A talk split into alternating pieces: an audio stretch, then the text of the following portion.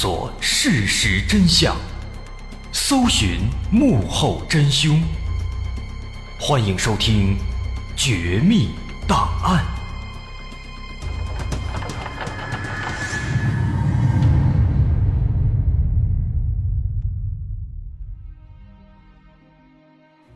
还原事实，探索真相。欢迎继续关注《绝密档案》，我是大碗。在上节的末尾，我们留下了两个疑问：第一，死者的手掌被砍掉，警方认为凶手这么做有可能是为了掩盖自己的血迹而故意为之，但这四名死者都是老人、妇女、孩子，他们几乎没有反抗能力。这种情况下，凶手为什么会受伤流血呢？这是一个很奇怪的问题。第二个问题，在案发当天，在这个村子里，几乎同一时刻，共发生了两起凶杀案件。除了吴家四口，村里的寡妇江红也被人杀害了。这两起案件有没有什么联系？这是第二个问题。首先，咱们看第一个问题，说这个凶手面对这样的毫无反抗能力的被害者，凶手自己为什么也会受伤流血？而且我们要知道，当时是冬天啊，穿的都比较厚，即便在作案的时候有一些磕磕绊绊，应该也不会受伤流血，不至于。而且那种老式屋子，地面都是土地，如果凶手真的流血了，那完全可以把地上这块土直接挖走。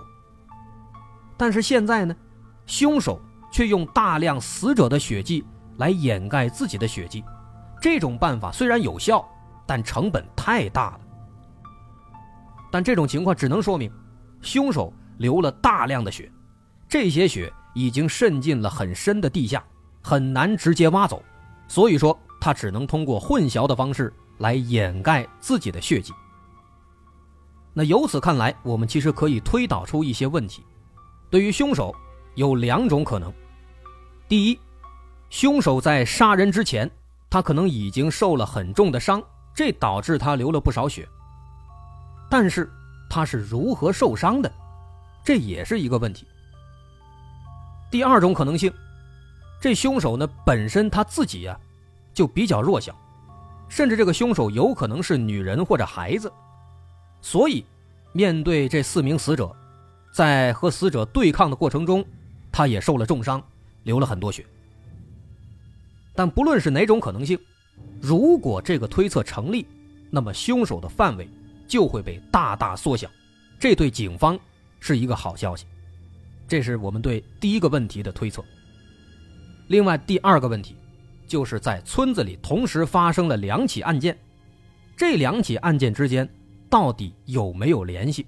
我要说的是，确实有联系，但是它有什么联系呢？咱慢慢来分析。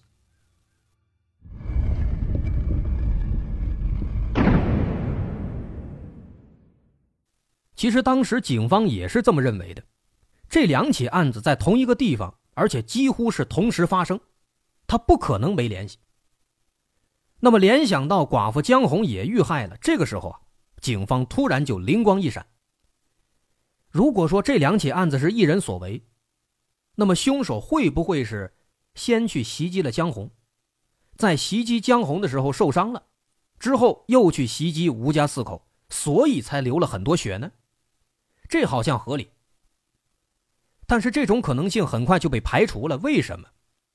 因为根据江红的儿子江小超所言，当晚杀害母亲的凶手听起来像是吴汉民。之前也分析了，吴汉民他不可能杀害自己的家人啊，所以这么看的话，这两起案子应该不是同一个凶手干的。那杀害江红的大概率就是吴汉民了。因为小孩听的应该没有听错，但是他为什么要去杀害江红呢？在吴家四口的案子暂时无法突破的情况下，警方就开始把重点转向了江红的案子。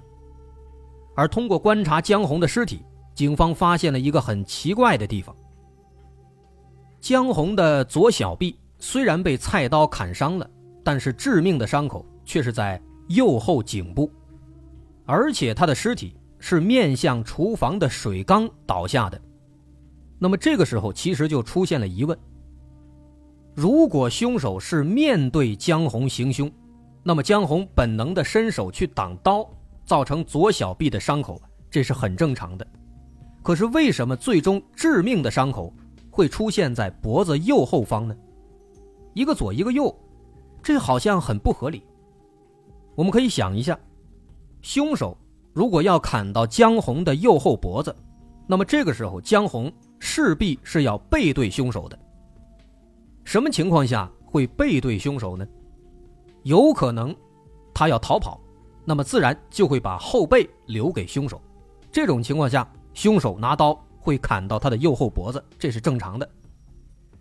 可是我们再看看江红的尸体，他是面向水缸，背对门口倒下的，所以很显然，当时他并没有想跑。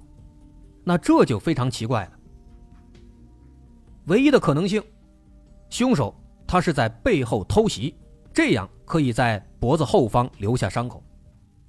可是问题在于，之前他已经遭到袭击了，左臂都被砍伤了，江红已经知道了凶手在那儿，所以这个时候凶手又怎么可能再去偷袭他呢？这不就成了一个悖论了吗？这个问题看似不重要，但实则很奇怪，很重要。思来想去，有一位民警他提出了一种这样的可能性。他说：“有没有这样的可能？可能这两处伤口啊，一前一后，一左一右，这两处伤口不是在同一时刻形成的，而是有先有后的。什么意思？比如说，可能吴汉民先砍伤了江红的左臂，然后江红反击，把吴汉民打晕了，但是江红以为自己把吴汉民打死了。”所以他一不做二不休，又冲到山上，把吴家四口全杀了。但因为他自己这个左臂本来就受伤了，血迹在现场流了很多，所以他就干脆又锯掉了死者的手，来掩盖自己的血迹。之后，江红回到家里，在水缸旁边清洗伤口，但没想到晕倒的吴汉民他醒了，爬起来从背后砍死了江红。也就是说呢，江红左臂和他脖子后面的这两处伤口，在形成的时空上是分离的。那如果事情是这样发展的，江红的两处伤口，以及吴家四口的死状，这都可以解释。不得不说啊，这个猜测很精彩。但问题在于，这也仅仅是猜测呀，警方需要证据来证明这个猜测是对的。于是，警方再次来到后山，来到那栋破旧的房子，试图在这栋房子里寻找江红来过的线索。但是，新的问题马上就出现了。由于案发已经半年多了，现场已经遭到了破坏，脚印错综复杂，有很多是围观群众留下的，已经无法辨认了。那这可如何是好呢？面对这样的现场。警方再次想到了血迹。虽然地面上凶手的血迹已经和死者的血迹混合了，但凶手的血迹很可能不仅仅会留在地面上。就像刚刚推测的，如果凶手是受伤之后再去行凶，那么除了地面上，他的血迹很可能还会留在其他地方，比如会留在那些用来点火的易燃物上。就比如前面提到的那个破旧的竹席子，他在搬运这个竹席的时候，有可能会把血迹滴在上面。而且当时那场火烧的并不是特别旺，都只是在纯粹的干烧，没有汽油等等助燃物，所以当时村民赶到之后呢，很多东西都还没烧干净，甚至没浇水，用衣服直接把火就扑灭了。那想到这儿。警方立即把这个竹席子找出来，对这个竹席子展开技术检查，而果不其然，在最边缘的地方发现了一丝血迹。通过检验，这个血迹是 O 型血，而江红他正好就是 O 型血。此外，吴汉民的媳妇儿是 B 型血，两个孩子一个 A 型，一个 B 型。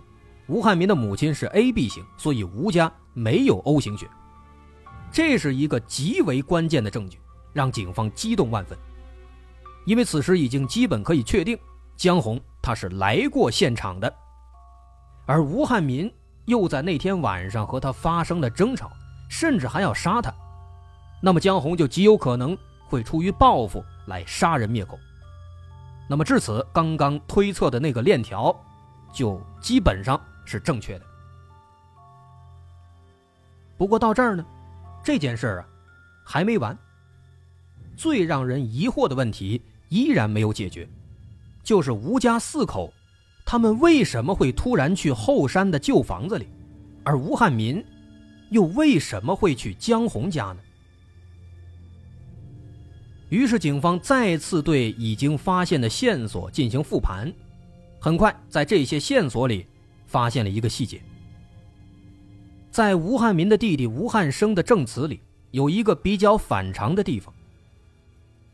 吴汉生当时说：“说哥哥吴汉民回村之后啊，先提着年货去了周围三户邻居家里拜年，再回到自己家里。我们想一想，这个行为是不是不合常理？”既然给家人置办了年货，那应该是先回自己家放下年货，再把给邻居买的礼物拿出来，再去邻居家才对。然而吴汉民呢，他却直接提着一大堆年货，先去了邻居家。这种做法多少有点不妥吧？也没有看到有人串门的时候，把给自己买的东西一块带过去了，这不大合适。由此可见啊，在案发那天，吴汉民还没有回到家的时候，就已经出现了反常行为。可原因到底是什么呢？吴汉民当天去县城里采购年货，遇到的特殊情况只有两个，一个是李有田威胁说让他一家过不了年，第二个是弟弟吴汉生回来了，但是吴汉生回来他是不知道的。那么这些意外因素。和他的反常举动有没有联系呢？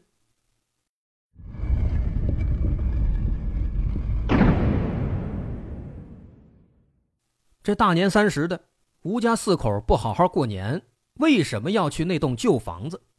这个问题乍一看很难让人理解，但是联系到吴汉民当天的行动轨迹，警方很快就提出了一种可能性：也许当时他这么奇怪。又是让四口人去后山上，自己又是到处拜年。也许他这么做呀，是为了躲避李有田。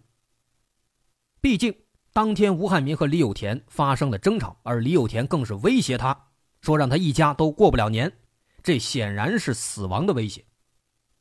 如果这是真的，那这一切就都能说通了。但是这里面也存在问题啊。我们想，吴汉民。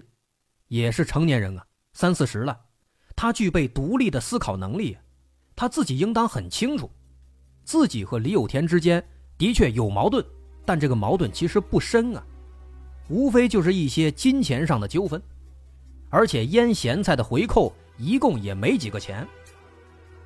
因此，虽然当时李有田发出了那样的死亡威胁，但是作为一个拥有完全行为能力的成年人。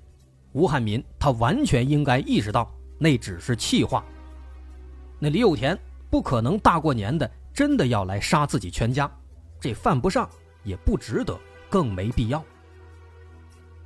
所以说，常理来讲，吴汉民他不太可能因为这么一句李有田的气话，就做出这一系列的奇怪的举动。那放着做好的年夜饭他也不吃了，让全家人都去后山的房子里躲着，这不合常理。但是当天，除了李有田的威胁，吴汉民遇到的另外的唯一的一个特殊情况，就是弟弟吴汉生回来了。但是吴汉生表示自己一直在后面悄悄地跟着，哥哥吴汉民他是不知道的，所以不可能对吴汉民产生影响。但是我们注意，这只是吴汉生的一家之言啊。有没有可能吴汉生认为自己藏得很好，但实际上？吴汉民他发现吴汉生回来了，他这么做其实是为了躲避弟弟。毕竟当年弟弟伤害了他和母亲，现在看到弟弟在后面啊鬼鬼祟祟的跟着，他害怕了，所以让全家赶紧躲起来。哎，这好像也有可能。但是啊，弟弟吴汉生又说了，他说自己当时真的是非常小心，藏得非常隐蔽，而且他专门穿了一件非常大众的军大衣，还戴了一顶雷锋帽，这帽檐一压，在远处看根本看不出来是谁，所以不太可能被认出来。不过呢，提到衣服，有一位民警。突然灵光一闪，想到了一种可能，说有没有可能，吴汉民当时把跟踪的弟弟当成李有田了，而李有田刚刚威胁了自己，现在又跟踪，这让他认为李有田真的要杀自己全家了，所以才有了那些异常的行为。于是警方马上找到李有田，问李有田那天穿的是什么衣服，李有田说当天自己。啊，穿了一件绿色的军大衣，戴了一顶雷锋帽。警方一听，得全都乐了。这俩人穿的衣服这一模一样啊！那吴汉民他肯定是把弟弟给当成李有田了，认为是李有田在跟踪自己，所以他害怕了，就躲起来了。但是吴汉民他也清楚，李有田没来过红卫村，不知道自己家在哪所以当时呢。他想要迷惑李有田，因此当时回村之后，他没有直接回家，而是先去串门啊，带着一大堆年货串了三个门之后，他才回到自己家里。但他回到自己家之后呢，也不敢停留太长时间，因为一旦自己在家停留太久，那外面的李有田就会意识到，哦，这儿就是吴汉民家，那就危险了。所以当时回家以后。吴汉民他也没有待太久，先是让一家人从后门悄悄地溜到山上，去那个旧房子里去躲着，然后吴汉民自己又大摇大摆地出来，哎，好像这也不是自己家，然后他又去了江红家。这一切这就完全能说通了。不过到这儿还有一个小问题，他为什么没有跟着自己家的其他人去山上躲避？而是独自去了江红家呢？乍一想，这问题好像不太能明白，但其实答案显而易见了。之前提到了，村民都说他和江红之间存在暧昧关系，因此他有可能，第一，他需要在自己家里大摇大摆的出来，以此提示李有田说这个地方也不是我家，哎，来迷惑李有田。第二呢，他也想借此机会。去江红家，去找江红，俩人在大年三十来个小约会，那多美妙啊！但是呢，当时吴汉民来到江红家之后啊，有可能在交谈中发生了争吵，而一怒之下，吴汉民当时可能也比较神经质，就砍伤了江红，导致江红的左手臂留下了伤口。那这一点和江小超之前的表述也是吻合的，他说当时。听到俩人在正常聊天，后来才吵起来打起来的。但就像之前推测的，吴汉民袭击江红之后被江红反手打晕了，江红以为吴汉民死了，于是来到后山的旧房子里杀死了吴家四口。那这个时候可能有人会有问题，说江红他为什么会知道吴家四口躲在后山的旧房子里呢？这还用说吗？肯定是吴汉民告诉他的。毕竟这大年三十的不在自己家吃年夜饭，反而过来跟江红约会，那江红肯定也纳闷就问他，他就说了呗。毕竟他俩之间有这层暧昧关系啊。那再之后呢？就像之前说的，江红杀完人回来，在水缸前清洗伤口，但背后的吴汉民突然醒了，杀死了江红。那么如此一来，这起案子。前后经过原委，结果全部清晰了。不过到这儿，细心的朋友可能还会发现一个问题：如果按照这个推论，吴汉民袭击江红，江红打晕吴汉民，然后去杀他全家，之后呢，吴汉民醒过来杀死江红，这事儿结束了，是结束了。那吴汉民呢？吴汉民现在在哪儿呢？目前看来啊，有可能哎，是畏罪潜逃了。但是我们要想一想，警方之前也分析了吴汉民的性格特征，他是一个非常非常孝顺的人，就算他已经不爱妻子了，爱上江红了，那孩子和母亲，他还是深爱的呀，总不可能见死不救啊。更何况当时在后山发生大火，他应该也是看在眼里的，他知道自己家人在那儿，他不可能不去救啊。所以警方分析，如果吴汉民没有畏罪潜逃，那么现在他一直没出现，为什么？很可能他也死了。可是江红不是已经被他杀死了吗？那谁还能置他于死地呢？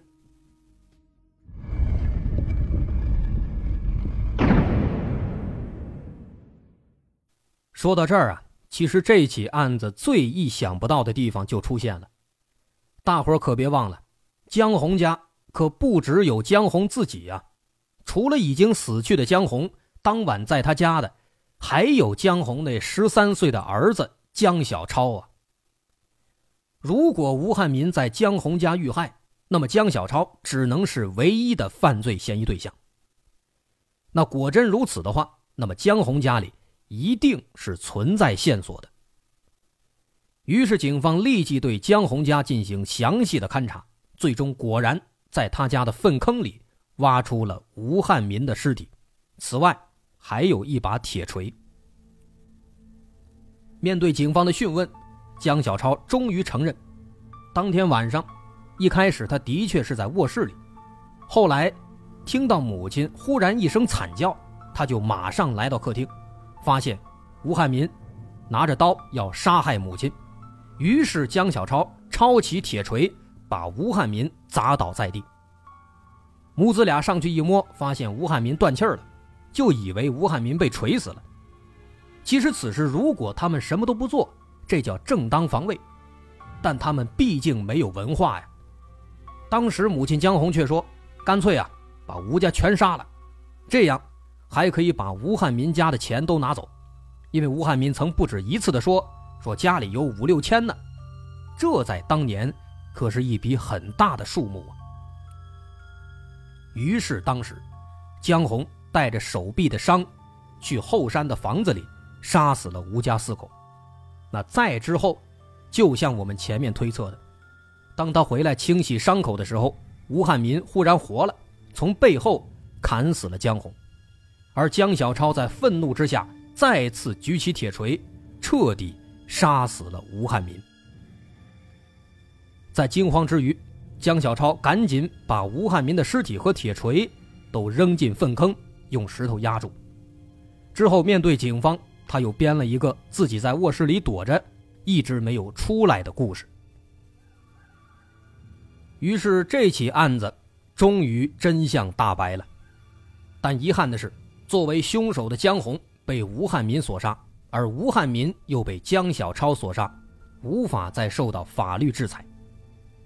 虽然江小超也是杀人犯，但不要忘了，他只有十三岁。依据二零二一年三月一号之前的刑法规定，未满十四周岁的犯罪嫌疑人是依法不予追究刑事责任的情形，无需对自己所犯下的罪行承担刑事责任。因此，这让很多人都恨在心里，却无能为力。好在二零二一年三月一号之后生效的刑法修正案十一改变了这种情况。